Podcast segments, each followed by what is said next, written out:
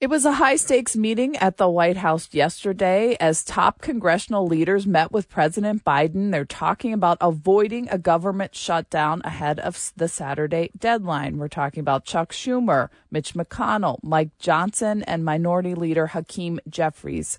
Uh, the top Democrats described the meeting as productive and intense. Uh, Mike Johnson has said he wants to avoid a government shutdown. So, what does this all mean? Let's bring in Ryan Schmelz, Fox News radio correspondent and WJR contributor. Good morning, Ryan. Hey, good morning. So, do you think it was as productive as some are saying and that we will avoid a shutdown? Well, I, I think what, what we kind of learned is that these folks are willing to work together to be able to find some type of solution here.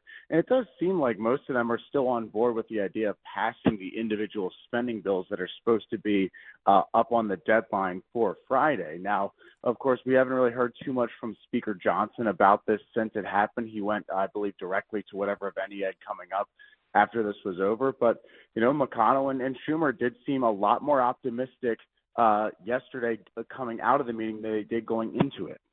Do you think uh, when it's all said and done? I mean, I know they're negotiating, they're talking, they want to, you know, slash some spending, but you think it is going to come down to a continued resolution? That's I think that's the big question mark here. You know, there was some information that went out yesterday that Speaker Johnson was willing to accept maybe a one week CR and then push another one of the deadlines down to the end of the end of March. Uh, but then that was kind of uh, shot down a little bit by uh, his press team a little bit later on. So it, it seems like the plan is to go forward with these uh, individual appropriations bills. And Susan Collins, who's the top Republican on the Appropriations Committee, said yesterday that we can expect some type of bill text uh, either today or tomorrow. When it comes to Ukraine and Israel, Ryan, we know that the problem solvers were kind of floating this alternative plan out there, remain in Mexico, kind of a Title 42 type approach to the southern border. Is that gaining any traction or is that withering? It looks like it's gaining a decent amount of traction. Whether or not it has the support or not to pass, I think is a whole other story. I think what one of the ways that we could possibly see that get brought to the floor is if uh, the problem solvers are able to get enough members to jump on board for what's called a discharge petition. Essentially, if enough members sign on to this, then that would force a vote on the House floor whether or not Speaker Johnson backs the bill or not. Now, whether or not they have the votes to do that, I think that still remains to be a mystery, but they are gaining and they are whipping. So we'll see if they can get there. Ryan, a switch with Hunter Biden. He said he would only testify in Congress if it was in public. There was a big spectacle, and now he's going to testify in private later on today when they uh, continue with this impeachment inquiry. Right, and I think this kind of shows you the importance of having an impeachment inquiry as opposed to an investigation, right? You know, I think one of the arguments that Republicans were making for why people should support an impeachment inquiry throughout the House was that, hey, we're going to have greater subpoena power and we're going to have greater legal authority over whether or not somebody comes in for a deposition or, or cooperates with us. And I think this is the case there where Hunter Biden had a little bit of leverage before. He could have said no to the House Oversight Committee. But then when the impeachment inquiry was implemented, then uh, he didn't really have as much power to refuse them as they did before. So they were able to negotiate a deposition, and that deposition is finally happening today. But but you know, isn't that you know this whole impeachment inquiry kind of teetering on the brink of collapse? You got all these different. Uh, uh, interviews and they obtain all these. Well, the FBI of, informant was yeah, right. Lying. The documents yeah. and the FBI informant, you know, and all of that. You know, is this kind of starting to teeter out a little bit? Well, well, yeah, they'll tell you that, right? They certainly have tried to weaponize this latest FBI informant being arrested as a way to say that the the impeachment inquiry now really lacks credibility and that they still have not been able to find any evidence that shows that President Biden has done any wrongdoing. Uh, you had James Biden, the president's brother, come in last week and vehemently defend his brother and say that he has committed no wrongdoing. Uh, but this is the main event witness in many ways, which mm-hmm. is what House Republicans have been asking for for a long time, which is to speak to the president's son. Now, some of them don't ex- exactly expect them him to be a cooperative witness or an easy witness for them to work with. But still, if they're able to get him on the record for a number of these uh, different business ventures that he had and seeing President Biden ever had any impact with those or benefit from those, I mean, this is going to be probably the witness to get it from. Well, and, and then there's, I mean, there's still the spectacle of, of this, the unsavory nature of a guy with absolutely no experience in the industry, industry having his snout pretty deep in the trough.